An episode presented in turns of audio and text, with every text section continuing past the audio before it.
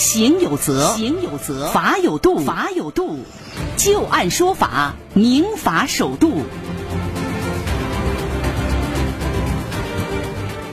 好的，欢迎大家关注收听由知金和律师刘小龙为您带来的就案说法。接下来我们要和大家说到的这个案子啊，就是员工以辞职报告非本人签字为由申请赔偿，这个是否会得到法院的支持呢？一个公司的劳动者小王向单位提交了辞职报告之后啊，用人单位同意了他的辞职申请，双方也解除了劳动关系。在此之后，小王申请字迹鉴定，而经过鉴定，这个辞职报告上他的签名并不是本人的签字，小王就要求用人单位要承担违法解除劳动合同的责任。那么近日，四川省成都市中级人民法院就二审审结了这样一起劳动争议纠纷案件。我们来看看最终法院会做出一个什么样的判决呢？小王是某甲公司负责销售工作的一名员工。二零一七年六月七号这一天啊，该公司收到了一封其他销售人员所提交的检举信，反映小王的违纪违法行为。六月十二号，这家公司对于小王做出了停职处理的决定。小王于六月下旬向这家公司提交了辞职报告，申请辞职。七月期间，小王先后多次到公司要求给出停职调查的调查结果，并且询问公司对于自己提出辞职的处理意见等等。八月上旬，这家公司通过内部审批系统办理了小王的离职手续，并且在当月十五号以短信形式通知了小王离职手续已经审批办理完毕。八月十四号，小王却向成都市劳动人事争议仲裁委员会申请仲裁，请求这家公司要向自己支付违法解除劳动合同的赔偿金，一共是四十一点二万多元。在仲裁程序当中，小王否认了向公司提交了辞职报告，并且称啊，报告上的签名并不是自己本人的字迹。之后，经过相关的司法鉴定的机构的鉴定，报告上的签名与送检样本上小王的签名的确不是同一个人所写的。鉴定费两千两百元由小王垫付。到了第二年四月初，仲裁机构裁决这家公司要一次性的支付小王违法解除劳动关系赔偿金三十六点三万元，未休年假的工资两千七百八十二元，以及他所垫付的鉴定费用两千两百元。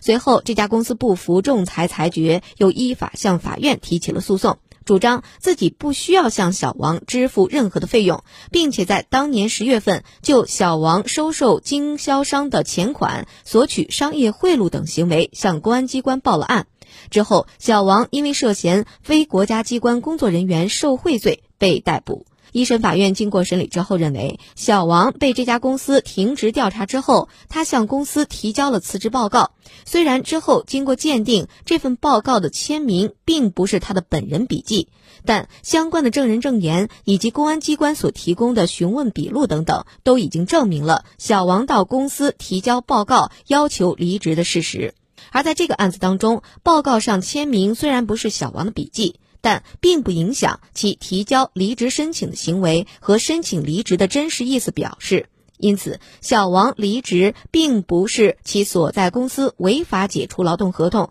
而是他自己先提出了申请，公司也给予了批准，双方协商解除，并不符合我国劳动合同法所规定的用人单位应当向劳动者支付经济补偿的情形，也不属于用人单位违法解除或者是终止劳动合同的情形，其所在的公司依法不应该向其支付违法解除劳动关系的赔偿金。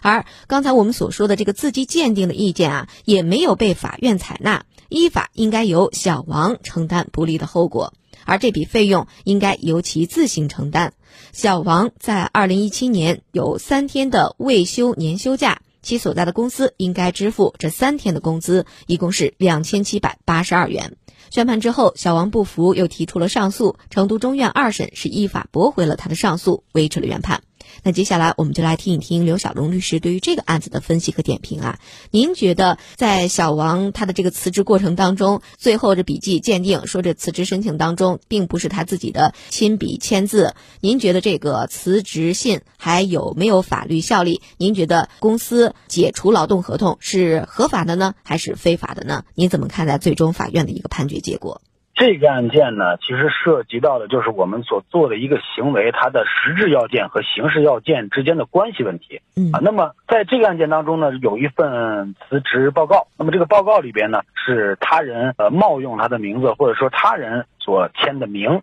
我们说这个辞职报告呢，递交到公司以后呢，这是一个实质性的，这是一个形式上的辞职的这么一个申请。对，对应的应当是什么呢？当事人他真实的意思表示，也就是说他实质上是不是要去辞职？那么如果说是和他的真实意思、实质的要件相符的，那么他就是要辞职的。这个时候不管签名还是没签名，或者是本人签名或者他人签名，只要和他实质的这种想法一致，那么我们说这种行为它就会产生法律效力。那么从这个案件当中呢，我们可以看到啊，就是辞职报告是他人签的名，这个是没有错嗯。但是呢，有证据能够证明这个辞职报告就是这个原告本人他自己所做出的这样一个行为，嗯并且呢，这个提交行为也是他自己做出来的。所以说，从他的这个行为的表现上呢，我们就可以判断呢，就是他的这个意思就是要辞职的。那么也就是说呢，作为用人单位，依据这个劳动者的真实意愿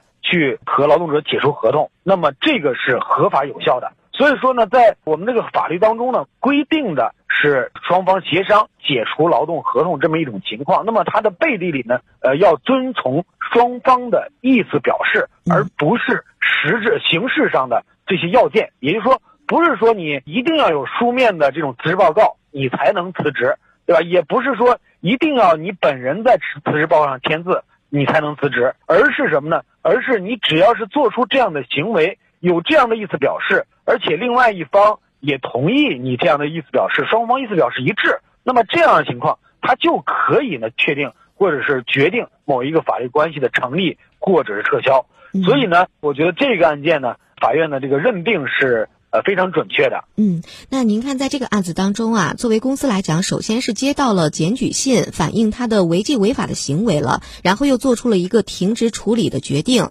这个停职处理的决定，这个算是一个什么样的决定？如果说公司查明说这个员工他可能有一些违纪违法的行为，我直接就和你解除劳动关系，这个是一种合法的行为吗？这个是这样啊，就是咱们国家的劳动法、劳动合同法呢，是允许用人单位制定管理用人的制度的和纪律的。嗯那么，既然有纪律存在，那么也就是说呢，对于劳动者本身呢是有一定的约束，他要履行一定的义务，其中呢就包括着相关的忠实义务啊，呃，完全履行这个呃劳动合同的义务啊等等这些义务。那么如果说发现了确实有这种情况，那么用人单位依据这个劳动纪律或者是这个管理制度，对这个呃劳动者进行一些处理，这个是合法合规的。在这个过程当中呢，如果说原告呢他提出来辞职也好，或者是其他的一些方式也好，那么用人单位接受是可以的。那么如果说劳动者不辞职但是如果这个证据能够证明，像本案当中嗯，呃，那么他的这种行为构成刑事犯罪了。嗯那么如果能证明呢是严重的违反了劳动纪律的话，那么这个是属于法定解除劳动合同的一个条件。也就是说，在这种情况下，如果说他的这个事呃这个行为确实是事实的话，那么用人单位给他予以辞退或者说解除劳动合同，这个是没有任何问题的。明白了。